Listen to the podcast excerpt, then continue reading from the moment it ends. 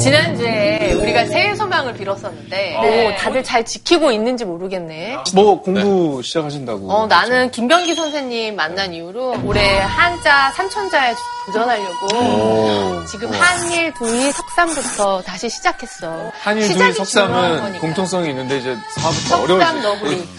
너구리 육개장. 7년 전 8월이. 한 걸음 떼는 게 어렵지 떼면은 거의 다 왔다. 나는 그렇게 생각해. 그래도 언니가 차크하면서 도전을 굉장히 많이 하시잖아요. 맞아요, 맞아요. 제가 봤을 때 이번에 언니 목민심서 원소를 읽으십니다. 오. 거의 뭐. 진짜 내가 눈 감기 전까지 한번 됐으면 좋겠다.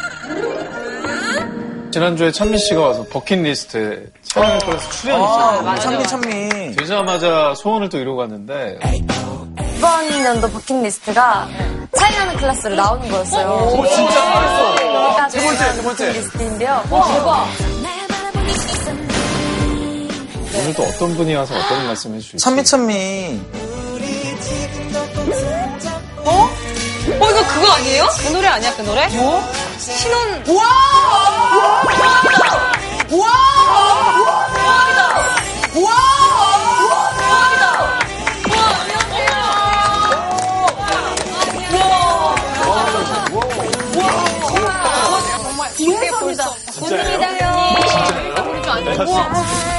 아무것도 내게 말 없이 또 내겐 아무것도 오셨는데 좀 인사 좀 네. 부탁드립니다. 안녕하세요, 구혜입니다. 와.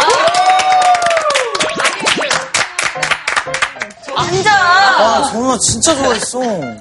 과거형이지? 했어? 결혼하셨잖아요. 저희 차이나는 클래스 오늘 어떻게 나오게 되신 거예요? 아, 오늘 네. 어, 굉장히 제가 관심을 갖고 있는 주제와 결합된 어떤 것을 알려주신다고 하셔서 관심이 있는 부분이기도 하고 제 꿈이 있기도 하고 네. 그 주제가 뭘지는 뭐 잠시 후에 또 공개를 할 텐데 같은 반 친구들이다 생각하고 그냥 오늘 좀 즐겨주셨으면 좋겠어요. 네, 여기 자리로 좀 예, 앉아 구혜선 씨가 이제 굉장히 관심 있으신 분이 그 분야가 굉장히 많아요. 맞아, 맞아. 완전 멀티플레이어시잖아요. 뭐 맞아, 작사, 작곡, 영화, 뭐 촬영, 뭐 감독, 시나리오 쓰시고 연기도 하시고. 그래서 사실은 감이 잘 안 옵니다. 어떤 분야를 관심 있게 보고 오셨다는지. 내가 꿈꾸는 집은 집? 집? 부동산이네, 언니 부동산이다. 어? 부동산이다. 오늘 부동산 투기로 나온 거 아니야? 뭐야, 뭐야? 뭐야, 갑자기. 갑자기. 나 이거 블록, 풀어줘요. 블록을 들고 나왔어요? 저걸로 뭐예요? 저 블록으로? 원하는 만큼의 살고 블록을 가져다 무역을 만들어. 오, 재밌겠다. 내가 어, 재밌는 거야. 블록 나중에 이거 가지고 가는 거야? 블록과 샘퍼가 블록을 좀 줬으면 좋겠어. 뭐야? 아 이거 와 재밌다 욕심 이상하고 이거 보는 댓글 태국이 좀 아니거든요. 이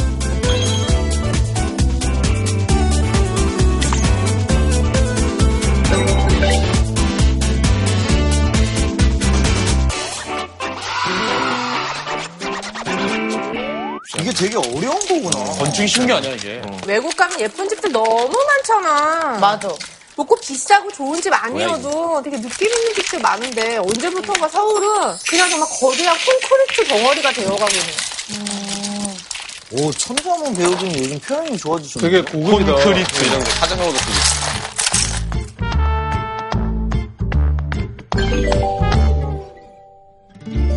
다들 자신만의 개성을 또 가지고 있는 집들을 완성했는데 자세한 얘기는 선생님 모셔서 한번 또 해보도록 할까요? 좋다, 좋다. 선생님. 네. 후님 저희 선생님 나와주세요 외치면 아, 네. 너무 블록사람들 같이 재밌으세요. 재밌죠, 재밌죠. 불러볼까요? 네, 선생님. 선생님, 나와주세요.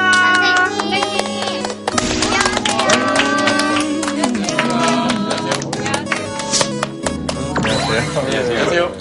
맞습니다. 오늘 저희들에게 이제 명 강의를 해주신 선생님은 또 어떤 분이신지 좀 바로 소개를 해보도록 하겠습니다. 네. 옛것과 새것이 조화를 이루는 건축물로 각종 상을 휩쓴 화려한 경력의 건축가이자 소탈한 감성과 푸근한 영혼을 가진 분입니다. 허름하고 낡은 것을 부수는 대신 있는 그대로 존중할 줄 아는 건축가. 조정구 선생님을 소개합니다. 네. 살고 싶은 집을 네. 만들어 보라고 해서 네. 블로그로 이렇게 좀 각자 원하는 집을 좀 네. 만들어 보고 있었어요. 네. 저희한테 이렇게 네. 특별히 주문하시는 이유가 있을까요? 집은 자기 자기의 거라는 생각을 요즘은 잘 안 하잖아요. 옛날부터 원시 시대부터 자기가 직접 자기 집을 졌잖아요. 근데 이제 그게 사실 저 같은 이제 건축가 손에 넘어오기도 했지만 그래도 여전히 자기 공간은 자기가 주인이 돼서 자기가 살고 싶은 공간을 만들어야 된다. 그런 생각으로 어떻게 하시나 좀 보러 보려고 했습니다. 예. 서윤 씨 하신 거 되게 완성도가 높은 것 같습니다. 정말요? 네. 이게 일단 층이 다 이루어졌고, 네. 뭔가 이렇게 구성을 하고 있네요. 협동조합 주택을 만들어서 1층에 같이 네. 사는 사람들과 상업 공간을 만들고 싶다는 의지로 네. 이게 그 최근에 지진에 취약하다고 했던 구조네요. 공사. 아닙니다. 1층은 지금 상업 공간입니다. 보기에 이래서 그렇지 상업 공간으로서 어, 내생성기 네, 뭐 하겠습니다. 필로- 필로티 구조는 필로티 구조 자체가 취약한 게 아니라 배근이라든가 이런 데서 의 취약성 때문에 이게 흔들리면서 생기는 문제거든요. 이제 원인을 좀 더 찾아봐야겠죠. 네. 구혜선 씨가 또 나오셨는데 예. 가장 예쁘게 벽까지 올렸어요. 음, 저는 벽돌집인데 여기가 입구고요. 네. 그리고 마당이 있어요. 네. 그리고 창이 있고 작은 방과 프라이빗한 공간을 두 개를 두고 네. 저는 여기 올라가 있어요. 어, 네. 근데 이제 문은 열려 있고 마당에서는 이제 담장을 낮게 해서 어. 바깥을 자연을 바라볼 수 있고 하지만 이제 프라이빗한 공간들은 또 그- 닫혀 있고 작은 집인데 네. 마당을 생각한 게 되게 좋은 것 같아요. 네, 집이 작으면서도 어쨌든 마당을 두어서 이렇게 관계를 맺게 하겠다. 이런 게 정말 좋은 것 같습니다. 아이들. 네. 작으면서도. 네. 오상진 우선, 우선, 네, 저는 뭐, 네. 저는 사실은 로망은 나중에 한 네. 50대 이후로는 주택에서 뭐 네. 마당에 개도 키우고 그러는데, 네. 지금 현재는 아파트에서 그냥 부인이랑 같이 이렇게 네. 그냥 너무 일반적인 아파트 구조잖아요. 네네. 같이 책 볼 수 있는 이제 책방, 그 다음에 뭐 안방, 그다음에 이제 혹시나 생길 수도 있는 이제 애기 방. 진짜 네, 너무 뻔하긴 하다. 그렇죠. 근데 되게 그, 이집 어떻게 정리하면 네. 저는 이렇게 옆, 밖에서 보니까 그 건실한 가, 가장의 느낌이 들더라고요. 네, 지금 하나하나 어깨 이렇게 무게가 만들 이제 때. 조금 조금씩 이제 올라와 있거든요. 꽤 많이 쳐주셨네. 네, 많이 쳐졌어요. 네. 좁은 공간은 제가 보니까 이 외부 공간에 대한 생각이 좀 더 있는 것 같아요. 딘딘 씨 나무가 있고. 파블로 에스코바 집을 좀 따라한 건데. 스페인 마약 왕이 네. 네네. 콜롬비아입니다. 콜롬비아. 네. 집에 이게 있어요. 차, 차고가. 네. 그리고 여기가 이제 호수. 네. 집에 이제 정, 이거 연못 같은 게 있어서 여기서 이제 분수대예요, 이게. 라스베가스 스타일로. 네, 그리고 여기다 이제 나무 해놓고 여기가 이제 금색으로 다 만들었어요. 금으로.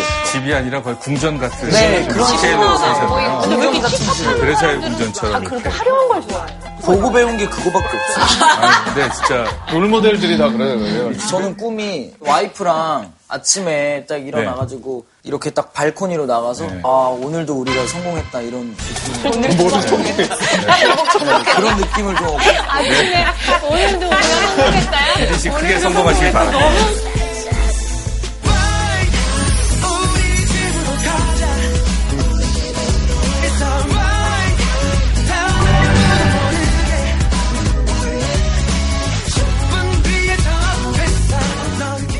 구혜선 씨가 최근에 뭐 이렇게 집을 지으신다는 얘기를 뭐 구상을 가지고 계신다는 얘기를 드- 제가 듣고 어, 왔는데 진짜? 뭐 그러신가요? 진척된 건 없는데요. 여섯 평 미니멀 하우스를 네. 계속 설계하고 있었어요. 네. 아, 네. 저건 제 작업실 같은 거 하고 싶어서 혼자 그냥 상상한 것들이고요. 스케치고요. 저는 어떤 컨셉트가 발전이 되면 실제 건축물로 이루어지는 거 아닙니까? 그 보통 이제 저희 건축주들이 최근에는 브리핑을 저희한테 하십니다. 요구사항이 막 최근에는 한 시간짜리 브리핑도 제가 들었어요. 그만큼 우리가 집에 원하는 게 많기 때문에. 그렇죠. 이거 제가 설계한 거였는데요. 네. 한옥이네. 한옥인데 안에 침대가 있어요. 북한산이 북한산 자락이 보이는 산의 풍경을 잘 보이게 설계한 이제 한옥인데 이제 모던한 한옥이죠. 네. 네. 와, 와. 이거는 이제 천리포 수목원이라고 보라든가 이런 목재 보를 굉장히 한국적인 느낌이 살짝 나게 네. 지금 살짝 들린 거예요, 이게. 뭔가 화려하진 않은데 웅장한 느낌이 있어요. 어, 한국적인. 거를 모던하게 재해석하시는 그거 있잖아요. 네. 여덟 글자. 예, 그런데 관심이 많습니다. 이거는 운중동, 판교 운중동에 있는 집인데 부부 전용 발코니예요. 예, 여기 건축주분들도 어, 자기들이 이렇게 테라스에 나와서 둘이 담요를 깔고. 예, 누워 있고 싶다. 근데 제가 이제 그 제안을 실내화해서 오히려 겨울 여름 다 쓰실 수 있게 하면 어떠냐 했고 좋다고 하셔가지고 그러니까 이- 여기가 지금 침실인 거예요 오른쪽이. 네, 그집 고향이고. 네. 자기가 어떤 공간에 살고 싶은가, 자기는 누구인가, 이런 걸 아는 게 되게 중요하더라고요. 그런 걸 잘 아시는 분이 공간을 만들면 훨씬 좋은 공간이 나오고, 더 나아가서 자기는 어떤 동네에 살고 싶은가, 이런 것들에 대한 의식을 갖는 게 네, 매우 중요하지 않을까 싶습니다.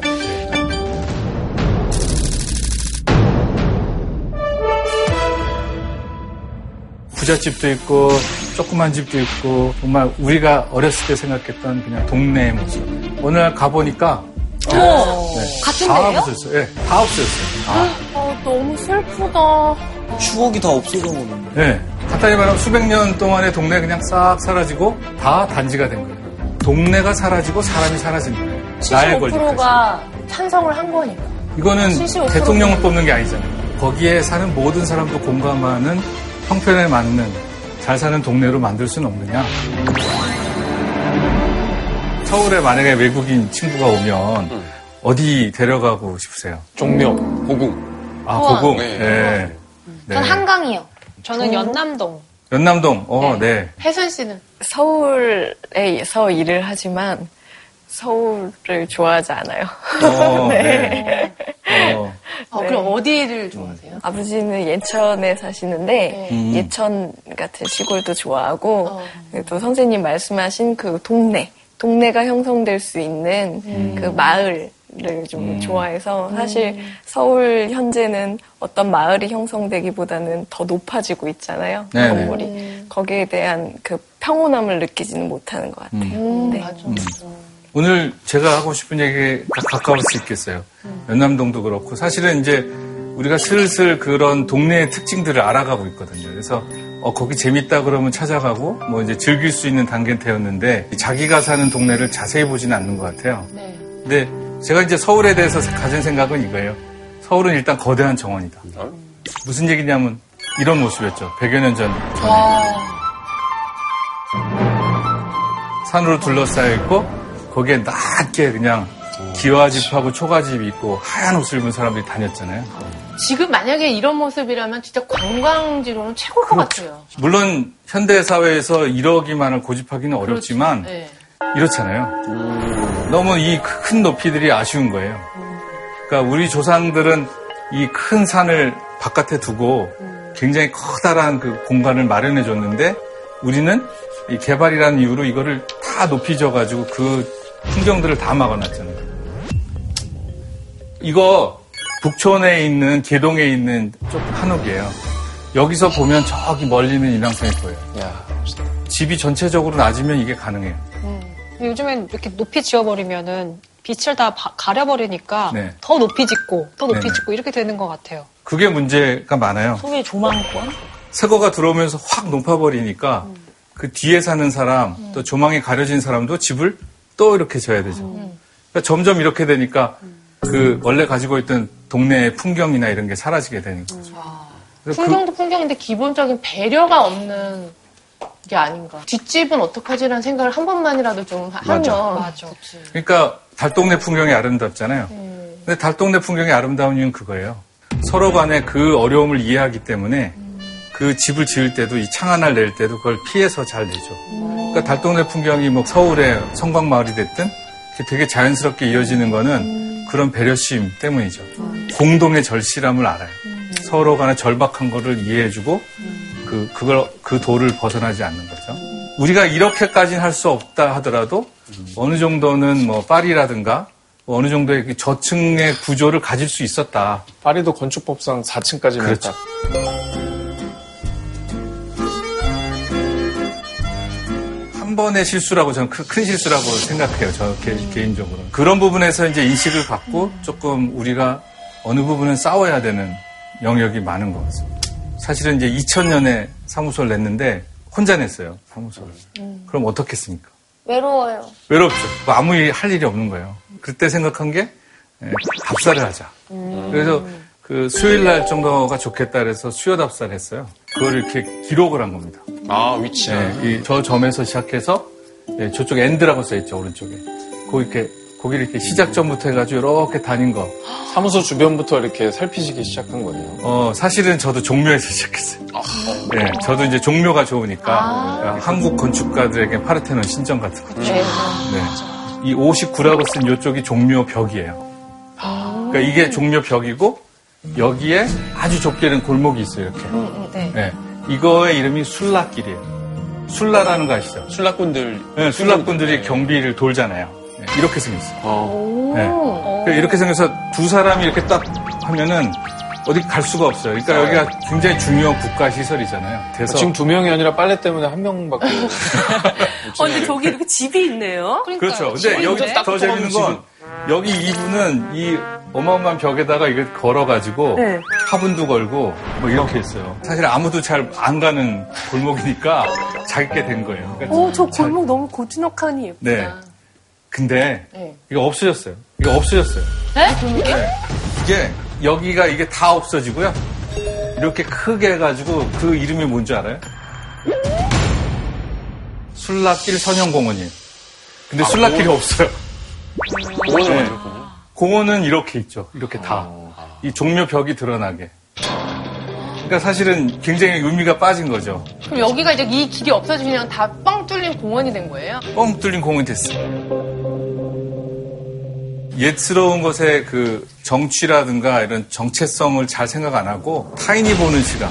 어, 여기 종묘인데 이렇게 지저분한 집이 보이면 어떡해. 이런 골목은 인정할 수가 없어라고 생각하는 거죠. 저 역사잖아요. 이게 그렇죠. 역사가. 네. 우와, 이건 뭐예요? 요거는 이따 답사하신 곳들을 다. 네, 네, 그렇죠. 우와. 제가 여태까지 답사를 780여 회를 했어요. 아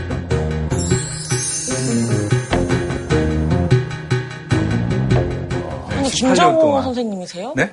아니, 김정호 선생님처럼 저렇게 다. 네, 지, 지, 뭐, 지도를 만들 생각은 아니지만 어쨌든 우리 도시의 현재를 기록하려고 네. 한것 중에 이게 150회 정도 되는 거예요. 와. 3년치 분량. 구글럴 수도 있는데. 아, 근데 그렇지는 않아요. 제가 가서 보면 네. 그 구글이나 이런 거로 해서 뭐 위성 지도를 알수 있는 내용하고는 다른 것들이 막- 막, 다른 길의 상태도 굉장히 틀리고 또그 자세하게 그 사시는 모습 있잖아요. 아. 그걸 전 삶의 형상이라고 부르는데 그 삶의 형상을 이제 하나하나 보면서 다니는 거예요. 그래서 오늘 요만큼 했으면은 다음 주에 요렇게 하는 거예요. 이렇게 이어서. 땅 따먹기 옛날 놀이할 때 이어서 하잖아요. 그렇듯이 하나하나 천천히. 그럼 저 중에도 지금 막 사라진 곳들도 꽤 아, 그럼요. 있으시겠네. 네. 시간이 지났으니까. 제가 이제 한 10년 지나고 나니까 점점 사라지더라고요. 지금은 한 10개 중에 두세 개는 사라진 것 같아요, 동네가.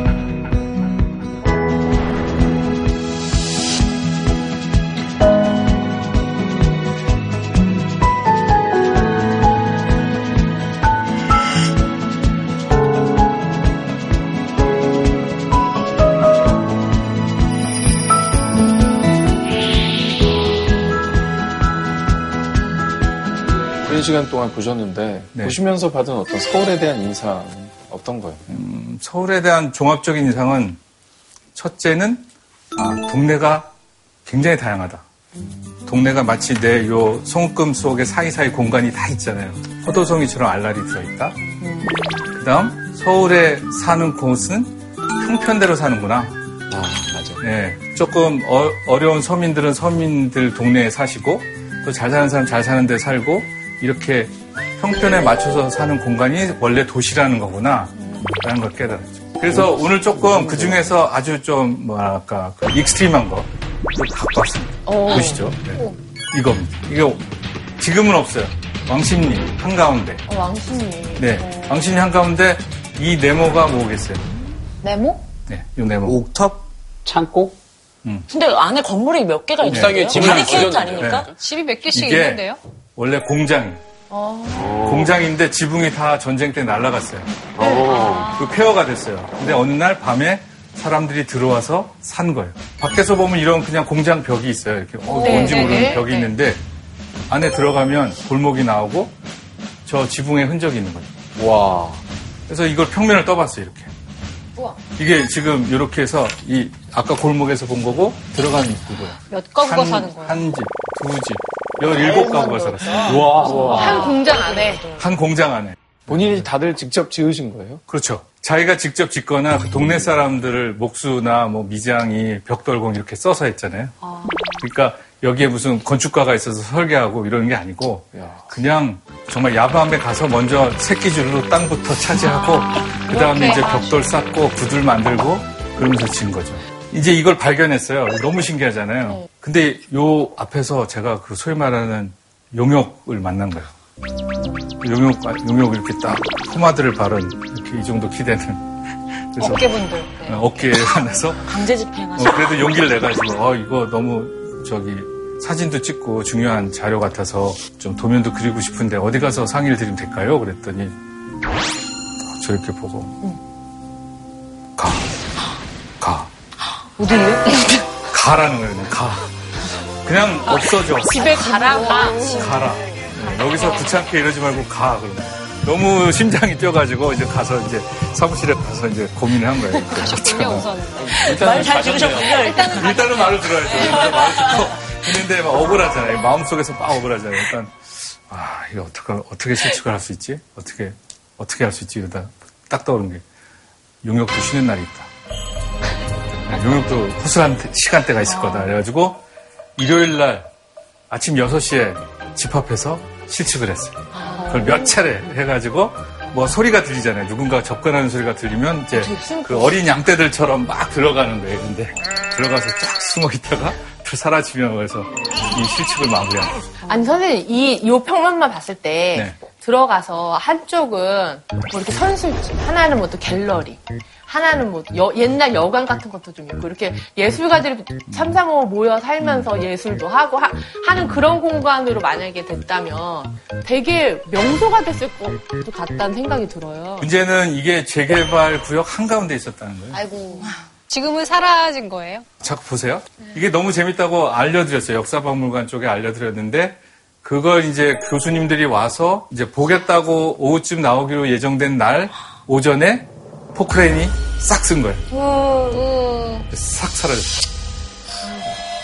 아마 이게 너무 가운데 있으니까 그 계획하는데 너무 지장이 된다라고 생각했을 것 같기도 하고. 그러니까 지금은 어떤 시설로 바뀌었나요? 지금 아파트 단지. 아이고. 요거는 홍대. 오, 네. 오! 저기 제가 자주 가는 술집 있어요. 가운데 골목에. 여기 곱창집도 되게 유명한데. 그렇죠. 곱창집 있죠. 네. 네. 아, 거기서 많이. 원래는 이쪽에 지금은 없- 지하로 갔지만 여기 시장이 있었고요. 이쪽에 당일리 발전소로 연료를 공급하는 선로가 있었어요. 기찻길이라고. 기차 선로가. 이 건물이 앞에는 4m, 저 뒤에 얇아지는 데 2m예요. 근데 전체 길이가 250m. 마치 기찻길 옆에 기차를 담는 건축이 쓴 거예요. 맞아. 이렇게. 그래서 2006년에 이거를 이제 보세요, 또 그. 아침에 일찍 가가지고 이것도 평면을 다 이렇게 재고 중요한 것은 이 변화 속에서 계속 도시의 시간이 여기에 기찻길의 역사부터 누적되고 있다는 거죠. 이 서교 365라는데. 이거는 쪽방이에요. 어, 뉴스에서 봤어요. 네. 꼭 때마다 나오죠. 그리고 네. 정치인들이 가가지고 이렇게 손잡아주고. 영등포에도 있잖아요. 영등포에도 있죠. 쪽방촌. 네. 근데 쪽방은 기본적으로 뭐예요? 일세방입니다. 하루 돈 7,000원, 8,000원을 주고 그날만 자는 거예요. 제가 밑에서 찍은 겁니다. 저 오른쪽에 저 약간 튀어나온 거 있죠? 제 발이에요. 제가 자고 있는 거예요. 한번 잡아야겠다. 글을 하고 조사한 거 가지고 안 되겠다. 그래서 자가지고 이렇게. 사실은 쪽방보다 고시원도 거의 지금 가격대가 비슷해요. 그런데 이분들은 고시원은 가지 않아요, 잘. 목돈이 필요하니까요, 고시원은. 아니요, 그것보다도 고시원은 불편한 거예요. 여기는 그래도 오면 아는 사람도 있고, 뭐 일하는 정보도 있고, 자기가 다른 거에 대해서 이렇게 특별하게 그게 없는데, 고시원은 가면 다 이렇게 각각의 익명으로 지내잖아요. 그럼 더 여기도. 동네네요, 일종의. 그럼요. 넓이가 실측을 해보셨는데 얼마 정도 다? 음, 실측을 했는데요. 우리나라 쪽방은 안 크기로 했을 때 0.87평 정도 되더라고요. 돈이동 병이. 일본의 비슷한 사례를 봤는데 일본은 좀 더 규모도 커요. 어, 층수도 크고. 이걸 보시면 어떤 생각을 하게 돼요? 쪽방을 키워야 될까요? 저분들이 원하는 대로 해드려야 되는 거 아닌가요? 어- 어떤 걸 원하셨나요? 네. 인터뷰하실 때. 어, 답은 없는 것 같아요. 답, 답이 어려운 거죠. 이 쪽방을 1.0두배 정도 키우면은 비싸지잖아요. 비싸지잖아요. 그럼 비싸면 비싼 공간을 쓸 수 있는 사람이 들어오지 쪽방을 쓸 수 있는 사람이 못 들어오잖아요. 또 밀려날 수도 있는 거죠. 제가 아까 처음에 뭐라 그랬어요? 도시에서 깨달은 게 뭐라 그랬죠? 형편대로 사. 형편대로 사는 거를 우리가 자기 자기 잣대를 가지고 막 가서 재는 거예요. 가끔 이제 제가 답사 안내를 하면 공무원들 특히 많이 그러시는데 옆에서 이제 빠져서 담배 피워 그러면서 난 나 같으면 이런 데 못 살아. 어? 뭐 이게 말이 돼 동네가? 막 이러면서 하시는 거예요. 근데 그거 그럼 이런 분은 답사 오실 필요가 없는 거죠. 그 장소의 입장에서 보고 자기 생각을 키우려고 가는 거지. 자기 잣대를 어디다 다 들이매가지고 이건 이래야 돼, 저건 저래야 되라고 하는 건 아니잖아요. 확 가면 확 바뀌죠. 그리고 그 확 바뀌는 동안 저분들은 딴 지낼 데가 그렇죠. 없어지는 그렇죠. 거잖아요. 저게 사람이 있다는 걸 잊으면 안 되는 것 같아요. 건축, 건물도 중요한데 네. 사람이 다 있다는 네. 것. 이거는 장사기계공상가라고 청계천변에 그 공구상가예요. 들어가 보면 이렇습니다. 다 비슷한 이런 공구상가가 이어져 있어요. 여기 35개 가게가 이렇게 들어있어요. 어떤 거는 물건을 파는 사무실이고 어떤 건 바로 그 골목에서 직접 물건을 제작해서 뭐 덕트를 만들고 이런 공간이에요. 그래서 이것도 이 골목 자체가 조선시대부터 있던 그냥 골목이에요. 그만큼 이 가게들의 도시가 이 오래된 도시 조직에 쫙 깔려 있다. 유기적으로. 네. 저도 아내랑 이제 서점을 내면서 이제 조그마한 에코백을 하나 제작했는데 평화시장에 가서 천 떼고 박음질하고 이런 과정을 같이 하면서 야, 대한민국이 이런 과정을 통해 좀 만들어지는 거구나. 나는 진짜 결과물만 봤구나. 네. 그 생각을 되게 많이 했었거든요. 음. 그 정말 역동적인 어떤 모습들이 그 안에 많이 숨겨져 있더라고요. 그 이게 가게들의 도시인 동시에 장인들의 도시인 거죠. 네. 네. 그러니까 우리가 가게 그럼 상업 안 돼. 이렇게 생각하면 안 된다. 이 가게 하나하나의 주체에도 굉장히 강한 생명력과 문화를 가지고 있는 거예요. 큰 빌딩을 지어서 그거로 해서 바로 들어간 게 뭐예요? 유니클로, 스타벅스잖아요. 아, 네. 우리가 목격하고 있잖아요. 종로 일가의 오래된 골목 조직을 부시고 들어가서 들어간 가게를 보면 우리의 그 모든 어떤 에너지들을 누가 흡수하고 있느냐. 대형 프랜차이즈 그렇죠. 산업을 네. 지탱할 수 있는 그게 대자본. 나쁜 건 아니지만 그게 유일한 대안처럼 도시를 만들어가고 있잖아요. 나쁜 거 아닌가요? 나쁜 거죠. 그러니까. 그러니까 나쁜 거죠. 유일하기 때문에 나쁜 거죠. 이것도 이제 좀 있으면 없어질까요? 그러니까 그게 문제죠. 너무 걱정되네요. 음, 그러니까 우리가 뭐 젠트리피케이션 얘기를 많이 하잖아요. 그래서 마치 이제 어떤 가게들이 동네 가게들이 없어지고 새로운 가게들이 들어오면 뭐 안 되고 이렇게 생각하는데 무조건 젠트리피케이션이 나쁜 건 아니고 젠트리피케이션보다 제가 나쁘다고 판단하는 거는 미젠트리피케이션. 그러니까 한번 서촌이 한번 떴어요. 뭐 연남동이 떴어요. 그래서 많은 사람들이 가서 뭐 홍대도 작업실을 차리고 열심히 하는데 그 사이에 임대 기간 짧으니까 쫓아나요. 임대료를 확 올려가지고 거기서 또 나가게 되고 나가게 되는 거죠. 그러면 거기까지가 젠트리피케이션 아닌가요? 그 전에는 동네 가게들이죠. 쌀집, 미용실, 솜틀집. 또 그냥 주택 이런 게 있었는데 거기에 이제 조금 들어와서 조그만 자본으로 뭐 이렇게 한 여섯 명 하는 스시집을 만들어서 열심히 하고 있는데 그 다음에 이제 어느 정도 임대 기간이 만료되면서 임대료가 오르니까 조그만 가게들이 막 빠지고 거기에 프랜차이즈나 편의점, 옷가게 보다 이 임대료를 더 낼 수 있는 화장품 가게, 그 다음에 뭐 핸드폰 이런 거로 바뀌게 되는 거죠. 그 동네가 좋아서 찾아와서 이렇게 정착해서 터가는 싹트를 이제 길러갈 수 있는 도시가 돼야 된다 이거죠. 근데 그걸 무슨 수로 맞겠어요? 근데 주인이 그러니까 올리게 사유재산에 대한 상가 어떤 권리를. 주장하는 근데 사람들한테 그 법만 잘 준수해도 되긴 하고요. 이걸 다 법으로 못해요. 스스로가 자긍심을 갖고 만들어 간다는 생각을 가져야 되는 거죠. 제가 이제 이렇게 서울의 많은 곳을 돌아다니고 나서 보니까 사실은 아직도 서울에는 이 도시 한 14,000제 정도의 도시 한옥이 있더라고요. 그래서 그런 것들에 대해서 좀 더 자세히 지켜봐야겠다 생각도 들었고 또 그런 한옥의 동네들 또 제가 또 서대문 한옥에 살기 때문에 그런 것들에 대한 관심이 좀 더 높아졌습니다. 선생님, 근데 도시 한옥이라 네. 어, 일반 한옥과 다른 점과 차이점이 있나요? 어, 중요한 질문을 하셨는데요. 여러분들이 생각하시는 한옥은 어떤 거예요? 한옥은 뭐라고 아, 근데 정의하실 수 있어요? 한옥 개념이 너무 바뀌어가지고 음. 저는 한옥이 되게 비싼 곳이라고 생각을 해요. 옛날 음. 뭐 그러니까 이게 막 아파트들이 막 이렇게 생기기 시작할 때나 하- 한옥이 되게 가치가 많이 떨어졌는데 지금은 다시 올라가는 추세여서 음. 저는 아 한옥 집 산다 그러면 와 진짜 부자구나 이 생각을 맞아. 좀 하는 음. 편이에요. 그럼 저는 한옥은 네. 그 방바닥에 올라와 있는 거. 오. 네, 그게 있어야 한다 생각이 들고. 음. 저는 한옥이 필수적으로 있는 게 이제 대청마루. 음, 네. 음, 그렇죠. 네. 조금 이제 문을 열고 나갔을 때 걸터 앉을 수 있는 어떤 그 대청마루가 좀 있는 게 음, 되게 고즈넉해 보이고 너무너무 좋더라고요. 네. 그런 게 가장 먼저 좀 떠올라요. 네. 혜선 씨는 어떻게 네. 생각해요? 아, 저는 아까 처음에 블록 지을 때 네. 저도 한, 한옥을 굉장히 사랑했기 때문에 어떤 부분 한옥을 베이스로 블록을 했어요. 저기 선생님이 그 집안에 마당이 있네요. 그랬던 게 어떤 공통점이었던 것 같아요. 네, 네. 그래서 그 집안에 마당이 있고 나무가 있고 이런 게 결국에 내가 존재하는 이유, 내 가정, 내 행복 그렇죠. 네. 그런 것이 한옥의 네. 의미이지 않을까 생각해요. 근데 우리 혜선 씨는 참 나이가 그렇게 많지 않으신데 얼, 어, 어른스럽다. 나도 좀 배워야겠어. 뭔가 깊어요. 이거 되게 좋은 거죠. 나이는 많이 되게 영하잖아요. 근데 사실은 이제 이 도시 한옥이 옛날의 모습이 이게 아까 마- 질문하신 전통 한옥 모습이에요. 채가 여러 개고 마당이 여러 개죠. 사당도 있고 뭐 부잣집. 바깥에도 있고 안채도 있고 해서 굉장히 큰 땅에 들어서게 되죠. 이게 사대부 양반집 아닙니까? 그렇죠. 사진사네. 유명한 양반집이죠. 근데 이게 도시로 오면 이렇게 되죠. 땅이 작으니까 거기서 압축되죠.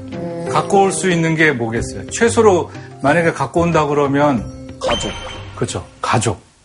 중요한 거죠. 가족하고 가족이 살 수 있는 집 그리고 마당을 갖고 온 거예요. 그러니까 도시 한옥은 저렇게 그 크래커 구멍처럼 땅땅 있는 게 저게 그 가족이고 우주인 거예요. 네. 저것만은 있어야 되니까. 그래야 거기서 불도 지피고 뭐 화장실도 떨어뜨려 놨으니까 뭐 화장실도 쓰고 창고도 쓰고 이럴 수 있었던 거예요. 마당에서 작업도 하고. 이게 60년대 사진이에요. 초콜릿 같아서. 되게 신기하다. 그러니까 60, 70년대는 거진이 있다는 거예요. 진짜 다 기억 아니면 디귿, 니은 다 이렇게 돼 있는 그렇죠. 거예요. 한옥은 한옥만 짓는 집이 아니에요. 마당을 놓고 자기 집을 짓는 집이에요. 마당 없이 이런 저런 모양이 나올 수가 없죠. 요즘에는 택지 저렇게 있으면 그냥 저 안에 어찌되든 딱 많이 메꿔가지고. 예, 용적률 높게 그냥 구경. 방 하나라도 더 만들어서 그치. 이 저 집 저거예요. 어, 어떤 거요? 왼쪽에. 저 USB 포트 같이 생긴 거. 아, 디귿자. 디귿자. 기자 모양의 네. USB. 저는 사실은 한옥을 찾았던 건 아니에요. 그때 당시에 한창 이제 첫째가 크니까 마당 있는 집에 살고 싶다 그래가지고 마당 있는 집을 뭐 여러 계속 봤는데 이때 부동산 아저씨가 역에서 엄청 가까운데 단점이 한옥이에요 이러더라고요. 근데 저는 그때부터 이미 한옥 작업을 조금씩 했었기 때문에 너무 반갑게 말, 받아들인 거죠. 되게 뽀뽀시게 생기셨는데 위에서 딱 이렇게 되게 어두울 것 같잖아요. 그죠? 어두울 것 같은데 이래. 와, 해가 잘 들어오네요. 실제로는 이래요. 이게 그냥 장독대에서 찍은 건데, 네, 저희 둘째 어렸을 장독대가 때 제일 좋아. 와, 나무도 많고. 삶의 질이 되게 높아 자연 친화적인. 이게 감나무예요. 저희가 이사 왔을 때 저희 그 직원 아버님이 선물해 주신 오. 뭐 감나물 선물 감나무 아주 거는 좋습니다. 감을 좀 찾으라고 감 선물 감을 좀 찾아야 될 것 같아. 아, 진짜. 너희 집 한번 한 그릇 줄게. 감좀 많이 먹어야겠다. 좀 감감해지네. 좀 웃음이 참. 그래서 지금 저희 어머니 아버지가 감탄해. 감이 진짜 좋은 것 같아요. 계절을 다 그대로 그때그때 다 느낄 수 있어요. 엄마 아빠 감 따실 때 사진 찍고 계셨던 거예요? 아, 그러니까 이게 해시태그 감단다. 그래서 엄마 아빠 감개 무량하네요. 그 첫째가 세 살 때 이사를 왔고요. 둘째가 태어났죠. 강아지도 두 어, 강아지 너무 귀엽다. 그리고 셋째. 아, 하나씩 점점 늘고 있어요. 늘어나네. 네. 드디어 넷째가 됐을 때 음, 모습. 찍히는. 어, 다 모여 앉았어. 네. 근데 첫째는 이제 관심이 없어. 아, 너무 많이 나왔어 동생. 많이 봤던 약간 무관심해진 것. 같아요. 이미 세 번째 동생을 보고 쟤를 내가 키워야 될 수도 있겠다라고 생각할 수 있을 것 같아요. 애들 노는 거. 네. 순간 포착. 1층이니까 층간 소음 걱정이 네, 없어요. 저희, 저희가 이제 아- 아- 아파트 내 이사가 생각에 너무 지금 다이빙을 하고 있는 아이가 떨어질 때 또 역시 사진을 찍고 씨가 있는 사진 잘 찍으시는 애는 애는 여기 지금 뭐 여기 아, 진짜 진실을 말해. 진짜 네, 부럽다. 여러분 모습. 이게 그 버전 4예요. 처음에 조금 했다가 뭐 아, 도너츠 뭐 여러 가지 있다가 자동차 뭐 이런 거 하다가 이제 점점 커지고 마당점. 근데 진짜 확실히 뭐 한 43평 아파트보다 훨씬 더 뭔가 삶의 이야기와 그런 게 있는 것 같아요. 우리 마당은 기본적으로 쓰는 마당이에요. 거기서 작업을 하고 살고 옛날에는 잔치도 하고 제사도 지내고 김치도 넣고. 예, 애가 오줌 싸면 빨래도 말려야 되고 이랬던 마당이고 또 거기가 자연이 여기 들어와 있는 거죠. 빛이라든가 어둠, 계절, 시간 이런 거 다 한옥 속에서 발견할 수 있더라고요. 근데 이 지금 이런 경험이 사실은 설계에 도움이 됐어요. 뭐로 됐냐? 이렇게. 이게 경주에 있는 제가 설계한 호텔이에요. 너무 예쁘다. 이 그 노천탕을 넣는 게 있었거든요. 요구 사항이. 제가 이런 삶을 살잖아요. 이렇게 이, 이 집은 우리 집 마당이고 우리 집 하늘이고 우리 집 나무잖아요. 그러니까 그 생각을 하고 이걸 떠올린 거예요. 아 노천탕을 하면 좋겠다. 이게 아~ 그래서 거기에 가족이나 연인이 들어가서 하늘을 보고 목욕을 하면 좋겠다. 그 도시한옥이 그 회랑에 연결된 거죠.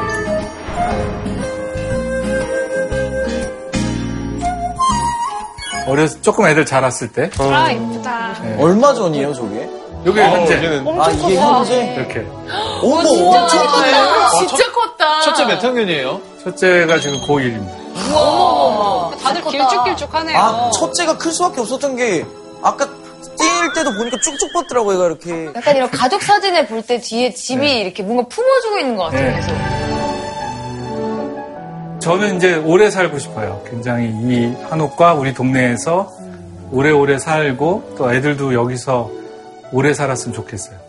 저희 집은 58년에 지은 거거든요. 그러니까 1958년에 지은 거니까 어느 정도 한 세대가 지난 다음에 저한테 온 거예요.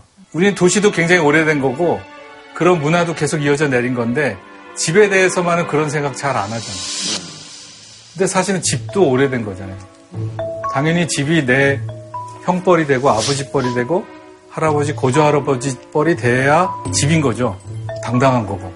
근데 하여튼 오래 살고 싶습니다. 네. 건강하세요. 고맙습니다. 네.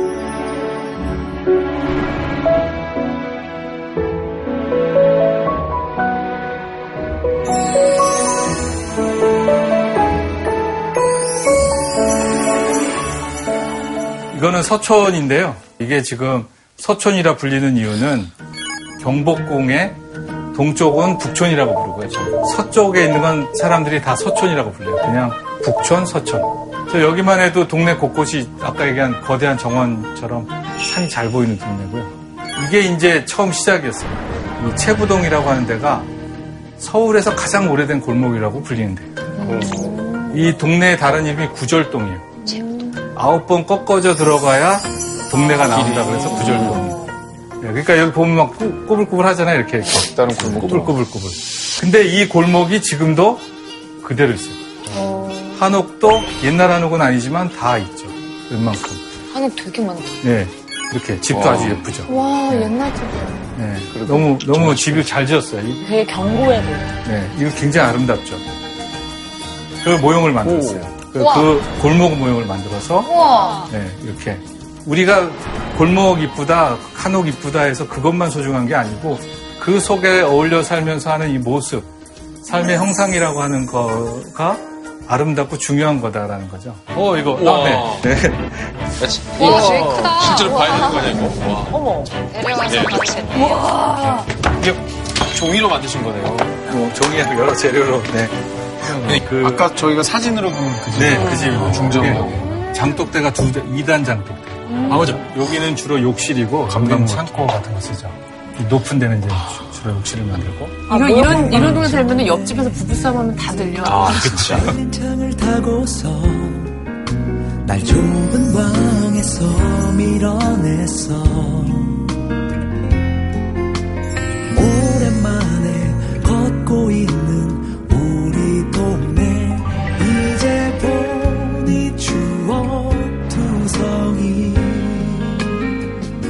여기 사시는 주민분들은 동네나 집에 대한 뭐 자부심이나 좀 이런 게 있으신가요? 생기고 있는 거 같아요. 왜냐면, 한옥이나 동네 인식이 달라지고 있잖아요. 아, 예전에는 좀 살기 힘들다는 얘기 많이 했었어요. 그럼요. 그 굉장히 자기가 이런 동네에 사는 걸 부끄러워하거나 바뀌어야 된다고 생각하시는 분이 많았는데 사실 이제 점점 이 동네 한옥도 이제 지원금으로 고칠 수가 있고 상대적으로 그 부동산의 가격도 올라갔어요. 이 가치가 높아지면서 그러면서 아 역시 우리 동네 오래되고 좋다 그런 생각을 하는 분들 좀 많이 들었죠.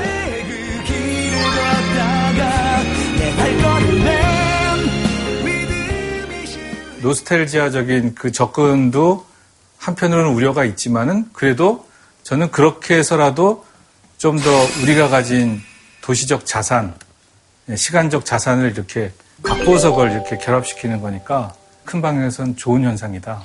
되게 놀라운 거는 위에 서초는 저희가 1년간 조사해서 만든 거고요. 아래쪽에 요 지금 내수동 내자동이라고 하는 요 지역은 조사한 자료를 갖고 만든 지도예요. 그러니까 사라진 곳을 조사, 실측하고 조사한 자료를 가지고 만들어낸 겁니다. 이 여기가 어떻게 됐냐면 지금 이렇게 됐어요. 타직단의 바로 앞에가 그냥 이렇게 높은 건물이 주상복합이 된 거죠. 전통성과 뭘 지키는 듯한 이름이에요. 근데 아이러니하게도 그것이 없앤 것은 수백 년의 동네들이 사라진 거예요. 그리고 그 동네가 그러면 옛날에 엄청나게 뭐 빈 땅이었냐 그런 게 아니었다는 거죠. 그냥 이렇게 생생히 살아있던 정말 아름다운 마당에 집도 크고 멋있었거든요. 제가 안 좋아하는 건축물은 혼자서 잘라서 동네하고 상관없이 지은 건축물을 좋아하지 않아요. 그러니까 뭔가 국적도 없어 보이고 우리나라 집 같지도 않은 이런 걸 좋아하지 않아요. 오히려 그거보다는 그 옆에 골목에서 자기 집 마당 잘 가꾸고 골목에 화분 잘 가꾸는 아줌마가 더 훌륭한 건축가 같아요. 중요한 건 문제가 뭐예요? 이 자리를 떠난 사람들. 사라진 골목과 한옥들이잖아요. 부재의 문제인 거죠. 그러니까 엄마가 엄마가 딱 이렇게 그 병원에 갔더니 수술대에 위해서 막 실려가요. 그래서 딱 근데 엄마 왜 그래? 나 지금부터 수술한다. 내가 수술을 하면 어, 얼짱이 된다. 얼짱 몸짱이 된단다 그래요. 근데 내가 들어갔다 나오면 너를 기억하지 못해. 이런 거랑 비슷한 거예요. 기억이 없어지잖아요. 도시의 기억이 이만큼 비어 있잖아요. 그냥 새로 시작하잖아요. 그렇기 때문에 동네가 중요한 거죠. 사실 집만 가지고 집을 누구나 좋은 집에 살 수는 없잖아요. 동네가 결국 동네와. 함께 사람들과 함께 우리가 어떻게 살 거냐. 도시 재생을 해야 되는 거죠.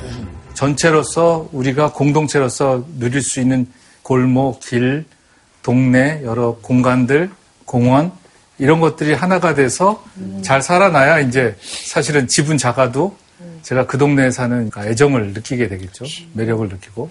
저희 생각해보면 어린 시절 동네 지금 가보면 똑같은 모습으로 남아있는 데가 없죠? 없죠. 다 어, 개발돼가지고. 다 바뀌고 낯설고. 맞아요. 누나가 그 검정고무신 시대인가? 야. 기영이 시대인가? 진짜 기억 진짜 잘 기영이 시대인가?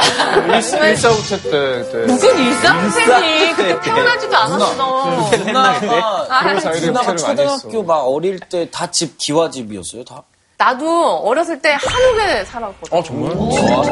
저 그 아까 보내, 보여주신 그 왕십리 그 한옥 집에 어렸을 때 네. 살았어요. 정신이 한옥이 많았죠. 그래서 그때 기억하면 저희 어머니가 늘 하시던 말씀이 떠올라요. 그 집 얘기하시면. 내가 그때 잠실에 아파트를 안 사고 왕십리 그 집을 사서 망했다는 얘기를 몇번 하셨거든요. 그래서 뭔가 좀 고즈넉한 기억보다는 후회스러운. 그 후회가 되게 많이 들었어요. 재택 실패를 한 어. 그런 기억이 있는 네. 집이 있어요. 저도 전 수원에서 계속 커왔는데 지금도 그 집이 계속 있거든요. 근데 거기가 다 주택가예요. 그러니까 제가 집에 가면 온 동네 사람들이 제가 뭔지 알아요. 다들 이제 알고 지냈어요. 그치. 근데 사실 지금 생각해보면 지금 제 옆집에 누가 사는지 모르거든요. 맞아. 이웃 사촌이란 말이 네. 사라졌어. 그래서 저는 항상 그냥 정육점집 막내 딸로 이렇게 이름이 붙여질 정도로 되게 애정을 갖고 이렇게 불러주셨는데. 맞아, 맞아. 그런 네. 이름이 있어요. 많이 먹었겠다. 지금 약간 그런 게 없어져서 좀 아쉽긴 맞아. 해요, 사실. 아니 혜선 씨는 어린 시절 기억이 나요? 어, 진짜 되게 뉴욕에서 살았을 것 같아요. 어, 고향이 어디세요? 저는 인천인데요. 어, 센 동네. 어렸을 때 마을이 있었어요. 그때는 이제 정말 어르신들이 어려울 때 모여 사셨기 때문에 문을 다 열어놓고 어, 어르신들이 아이들을 같이 키웠어요. 그래. 네. 맞아, 맞아. 아이들이 그 마을에 다 어우러지도록 저희 부모님이 저를 키우셨지만 어른들이 같이 키워주셨던 거거든요. 음. 그런 생각이 들었을 때, 어, 돈 중요하지. 하지만 어린 시절의 그 아름다운 기억들도 굉장히 중요하다는 그러면 어린 시절 아름다운 기억 줄까? 25억 줄까? million life 제발 저는, 너무 저는 어린 시절 기억도 사실 다 나는 게 아니기 때문에 반은 잊었고 금액도 반만 더 주시면 네. 정말 궁금해서 여쭤보는 건데요. 25억이랑 네. 집을 만약에 하면은 어떤 거를? 음, 저희 집이 사실은 그 시내 한가운데요. 거의 서대문 사거리라서 늘 언제나 지금 이렇게 주변에 건물을 지으면 저희 집이 해가 안 드는 집이 될 가능성이 많아요. 25억을 받고 그래서 햇살이 드는 집을 포기하고 갈 거냐 아니면 20억을 안 받는 대신에 이 햇살이 있는 집을 지킬 수 있다면 저는 햇살이 있는 집을 지킬 거예요. 오. 네. 사모님과 진실 토크를 한번. 사모님은 지금 뒤에서 하나, 둘, 셋. 아니, 댁에 가서 좀 진실의 마음을 나눠보는 게 제가 봤을 것 때. 가끔씩 난 아무 일도 아닌데 음, 음, 괜스레 짜증이 날 땐 생각해 나의 동네 들었죠 내린 비 짧지 않은 스무에 이제 서울의 도시 재생에 대해서 조금 얘기해 보겠습니다. 우리가 지금 요즘 자주 가는 인사동도 원래는 그냥 뒀으면 재개발이 됐을 곳이에요. 북촌도 마찬가지로 21세기 들어오기 전에 주민들의 청원으로 북촌마을 가꾸기 계획을 세우고 한옥을 보존하고 골목길을 보존하고 주민들의 지원은 어떻게 하자. 한옥에 지원금도 주고 하나하나 고치면서 북촌이라는 데가 다시 옛날의 북촌으로 떠오른 거거든요. 근데 문제는 사라지는 동네가 아직도 많이 있다는 거예요. 이거는 사직당 건너편의 동네인데 동네 사람들이 100계단이라고 부른대요. 예, 자세히 세보니까 58계단이에요. 많으니까 100계단이라고 부른 데인데 정말 아름다운 아침에 답사할 때 어, 이걸 발견하고 아, 이 서울이 나한테 이 선물을 줬다 이런 생각을 했어요. 그 정도로 좋았던 공간인데 어느 날 가보니까 어머, 네, 같은 다 데예요? 없어졌어요. 예. 어머, 네, 같은 다 데예요? 없어졌어요. 예. 다 없어졌어요. 다. 계단만 남아있네. 네, 계단만 남아있죠. 네, 그 계단도 없어졌겠죠. 추억이 다 없어지는 거예요. 네, 이건 아현동. 아, 싹 밀고 없어졌죠. 근데 그 중에 교남동이라는 동네가 있어요. 이게 교남동이 부잣집도 있고, 조그만 집도 있고, 한옥도 있고, 아닌 것도 있고, 일식가옥도 있고 했던 정말 우리가 어렸을 때 생각했던 그냥 동네의 모습. 정말 그런 장소였습니다. 그리고 여기 하- 서울에서 가장 의자가 많은 골목. 예, 이 의자가 늘 놓여 있어요, 거기. 그러니까 어른들이 나와서 앉아서 그냥 그렇죠. 네, 여기- 이 동네 애들은 지나가기 참 어려울 것 같아요. 할머니들이 인사를 엄청 해야 돼. 명잘 맞냐? 네. 제가 세 보니까 의자가 13개. 13번 이렇게. 13개가 있어요, 13개. 그래서 자기 집에서 쓰던 뭐 소파며 모든 의자를 갖다가 놓- 쓰지 않던 걸 내놔서 앉아있는. 근데 이렇게 그 동네에 이게 들어온다는 거였죠. 간단히 말하면 수백 년 동안의 동네 그냥 싹 사라지고 다 단지가 된 거예요. 아니 1층짜리 집이 사라지고 저렇게 높은 게 생겨났는데 그걸 누가 가져간 거예요? 그리고 왜 이렇게 다 그 위에는 다 비싼지. 맞아, 진짜 저는 그? 수많은? 아파트 보면서 어떻게 내 집 한 채가 없을까 그 생각하는. 어디 갔지? 제가 외국인 친구들이 많은데요. 네. 데리고 오면 저는 항상 강남 아파트촌을 데리고 가서 아, 네. 야, 너 한국의 millionaire들이 어디 사는지 보고 싶어? 그래서 보여주고 저기 창문 세 개가 one million dollar야. 그러면 친구들이 막 What? No, man, no. 막 이렇게. 엄청 놀래요. 왜냐면은 걔네 나라에서는 one million dollar 있으면 beach house 살 수 있거든요. 이렇게 앞에 해변이 있고 막 3층짜리 건물에 문 열면 바다 보이는 데 살 수 있는데 이 친구들로서 좀 이해를 이해를 못 하더라고요. 그러니까 우리가 좀 우리 삶을 펼치지 못하는 건 사실인 것 같아요. 뭔가의 그 잠정적인 기준이 있고 그 잠정적인 삶의 모습이 있고 그 삶의 모습을 찾아가지 사실 내가 원하는 주거로서의 삶을 다가가진 못하고 그걸 좀 잘 모르는 게 아닌가 싶어요. 아파트 단지가 들어서면 그 이전까지 있던 길이 연결이 하나도 안 돼요. 동네의 길들이. 딱 통제할 수 있는 길로 연결되죠. 그러니까 결국은 뭐가 되겠어요, 이렇게. 고립된 섬처럼 단지가 존재하면서 그 전체 생태계를 이루는 도시 동, 도시가 작동하기 어렵게 되는 거죠. 선생님 근데 이게 어쨌든 그 이거를 만들 때 거기 원래 사시던 분들 있잖아요. 네. 근데 끝까지 내가 방을 못 빼겠다고 하면 그때 용역이 와요? 아니요, 용역이 오진 않고요. 법적으로 반대를 할 수가 없어요. 그러니까 반이 넘으면 사업을 시작할 수 있어요. 조합을 구성하고 동의가. 구, 구성을 해서 계획을 짤 수가 있고 4분의 3, 75%가 넘으면 내 동의 없이도 이 땅을 다 개발할 수가 있어요. 그건 무슨 무슨 자유지? 뭐 보상금 같은 거 받고 전 쫓겨나는 거예요. 여기 이렇게 그렇게 되죠. 주지 않아요? 이주 비용이나 그게 이제 입, 입주권을 주죠. 입주권을 받죠. 근데 이제 전후의 재산 평가를 해서 모자라면 그걸 더 내야 돼요. 그러면 몇 억을 더 내서 이 아파트를 사야 되는 거죠. 근데 몇 억이 없으면 어떡해요? 그러면 그걸 팔고 다른 데를 가는 거죠. 다른 데는 또 비싸고. 그러니까 권리를 파는 거예요. 결국 이 단지가 들어선다는 거는 동네가 사라지고 사람이 사라지는 거예요. 아, 맞네. 대부분의 사람이 사라지는 거예요. 거기에 플러스 우리가 갖고 있던 도시의 수백 년의 기억도 사라지는 거예요. 근데 나의 75%가 찬성을 한 거니까. 이거는 75% 대통령을 뽑는 게 아니잖아요. 나의 집이잖아요. 75% 중에도 여기에 사실 분은 또 적다는 거예요. 근데 그러면 그 정착률이 낮은데 왜 75%나 되는 분들은 찬성을 하신 거예요? 그렇게 돌아가도록 짜여져 있잖아요. 그렇게 돌아가도록 짜여져 있잖아요. 재개발에 유리하도록 짜여져 있잖아요. 그리고 제가 던지는 의문은 어, 이것이 이 동네의 소유 땅을 소유한 사람들만의 것이냐는 걸 던지고 싶은 거예요. 이런 오래된 동네나 땅 기억을 갖고 있는 것이 오로지 이 땅을 소유한 사람들이 마음대로 할 수 있는 권한이 있는 것이냐는 데 대한 의문이 있는 거예요. 사실은 방향은 하나만 있는 게 아니다. 제가 말씀드리고 싶은 건 그거예요. 거기에 사는 모든 사람도 공감하는 형편에 맞는 잘 사는 동네로 만들 수는 없느냐. 그게 사실은 도시 재생이 아니냐. 우리가 무엇을 없애는지 한 번도 진지하게 생각을 안 하니까 나한테 중요한 건 돈이고 다른 사람도 그렇게 생각할 것이고 한데 사실 돈과 돈이 사람을 맺어주진 않잖아요. 맺어주 그렇습니까? 아, 네. 가끔 굉장히 돈독하게 맺어줘요. 아, 네, 집에 쫓아와. 돈독하게. 네. 돈도, 네. 오늘 좋은 말을 써. 이거는 이 집 중에서도 할머니 집이라고 불리는 데인데 저 화방벽이라고 그러는데 저 벽이 진짜 예쁘게 생긴 어, 진짜. 대문도 이 쇠장석이나 이런 것들이 굉장히 잘 돼 있어요. 이 집 같은 경우에 맨 나중에 주인이 나가셨거든요. 그러니까 버티다 버티다 나가신 거예요. 특이한 건 대청에 창이 없어요. 무슨 얘기냐면 이래요. 오픈. 어, 대청이 오픈돼 있어요. 오. 여러분이 아는 도시 한옥은 창이 다 있잖아요. 네. 네. 근데 이 집은 원래부터 창이 없었던 거예요. 도시 한옥의 원형이 원래 이런 건 아니야 라는 생각을 하게 만든 집이에요. 아, 아깝다. 근데 이것도 철거했다는 거. 철거했죠.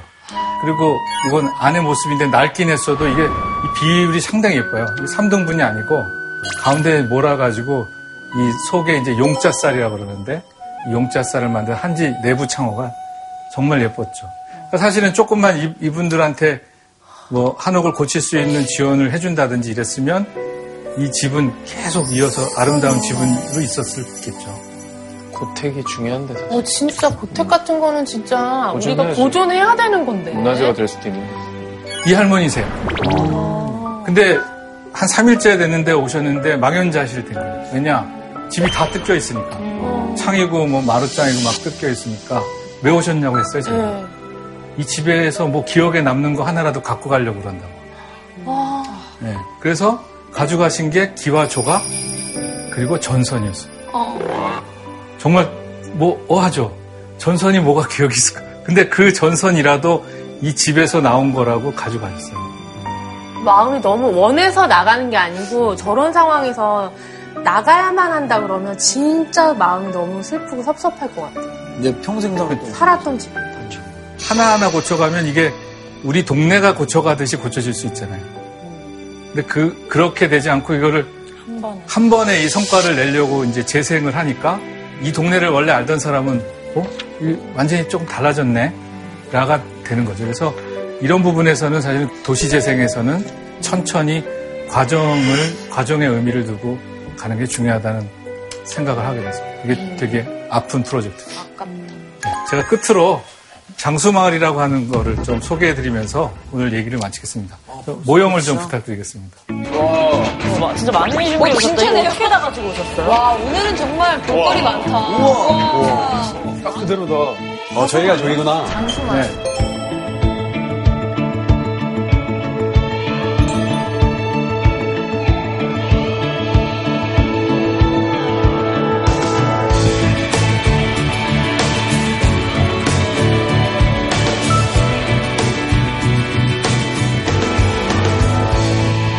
건축계에서 이제 동네 건축가란 개념이 나온 거는 조금 돼요. 그 건축가가 그냥 자기 작업만 하는 게 아니라 동네 속에서 동네를 잘 이해하고 동네에 어울리는 동네다운 건축을 할 수 있어야 되고 동네를 기반으로 활동해야 한다는 게 이제 동네 건축가의 개념인데 사실 여기 한옥은 한 채도 없어요. 예, 근데 다만 이런 그 경사지에 집을 지을 때 이 서로 서로 이거 피해가면서 아까 얘기했지만 조망을 피해가고 높이를 좀 더 이렇게 지나치게 높이지 않고 하면서 지었기 때문에 이게 멀리서 보면은 상당히 아름다운 그런 곳입니다. 멀리까지 다 보여. 다른 데 마을 가꾸기 하면 이제 많은 부분들이 뭐 어, 동네 벽에다가 뭐 천사 날개 그림 그리고 사람들이 얼마나 많이 오게 할까 막 이런 고민하잖아요.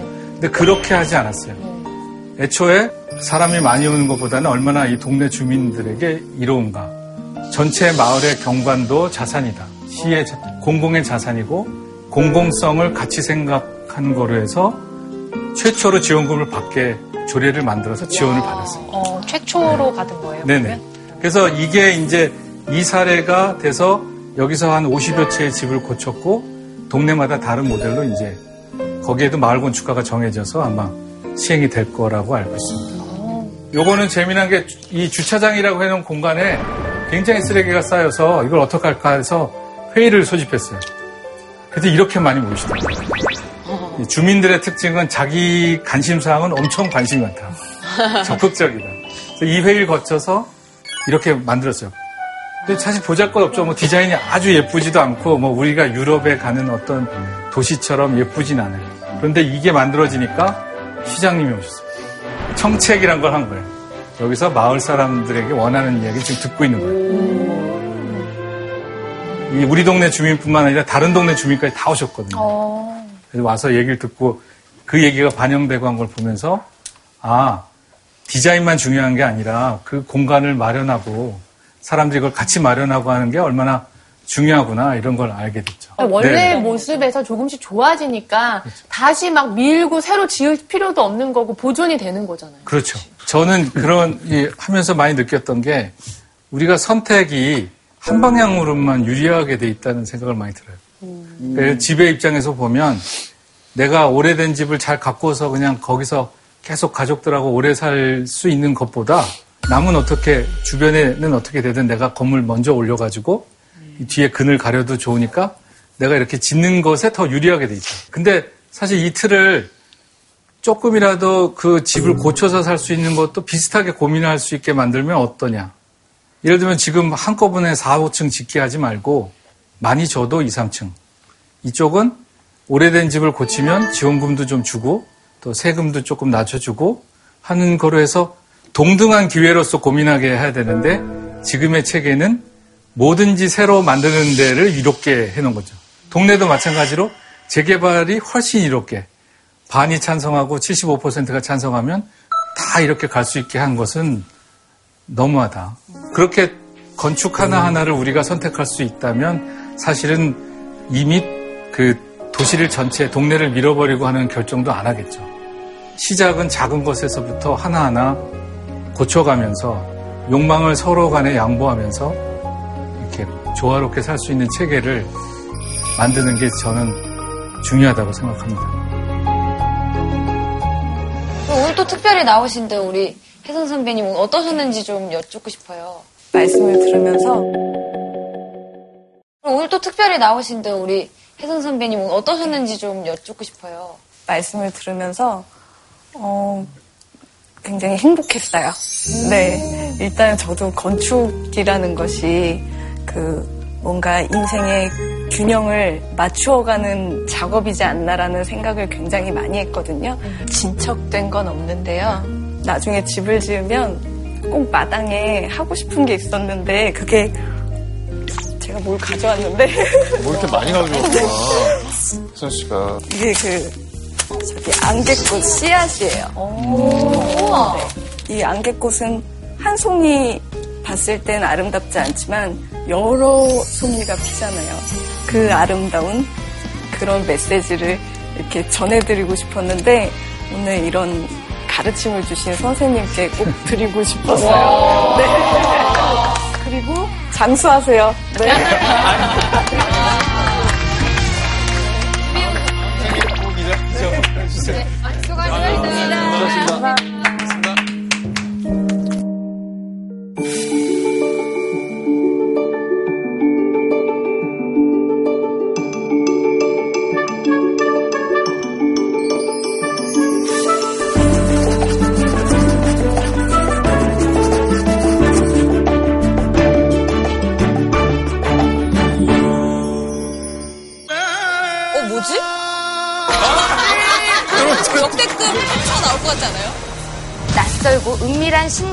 우리를 안내할 정재서 선생님을 소개합니다.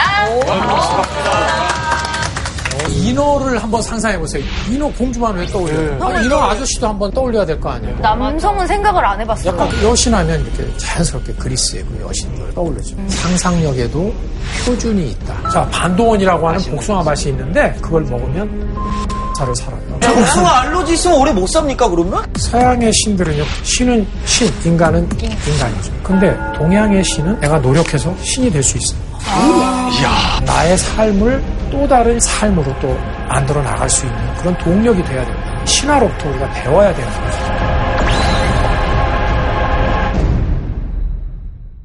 어쨌든 저희 오늘 질문상을 또 주셔야 되는데 오늘 선물이 뭔지. 아, 오늘 선물은. 한옥 아닙니까? 건축 설계권 일회 이걸 준비했어요. 뭐예요? 네. 이거 아까 거기 알려줬던 네, 장소가 맞습니다. 너무 예쁘다. 선택해주세요. 오늘의 베스트 질문상. 제가 보기에는 서현 씨가 제가 보면 질문이 좋으셨던 것 같습니다. 최선희 씨는 7연승 중입니다. 감사합니다. 정재석가 있을 정도로 감사합니다. 너무 예쁘다. 요거는 제가 구혜선 씨한테.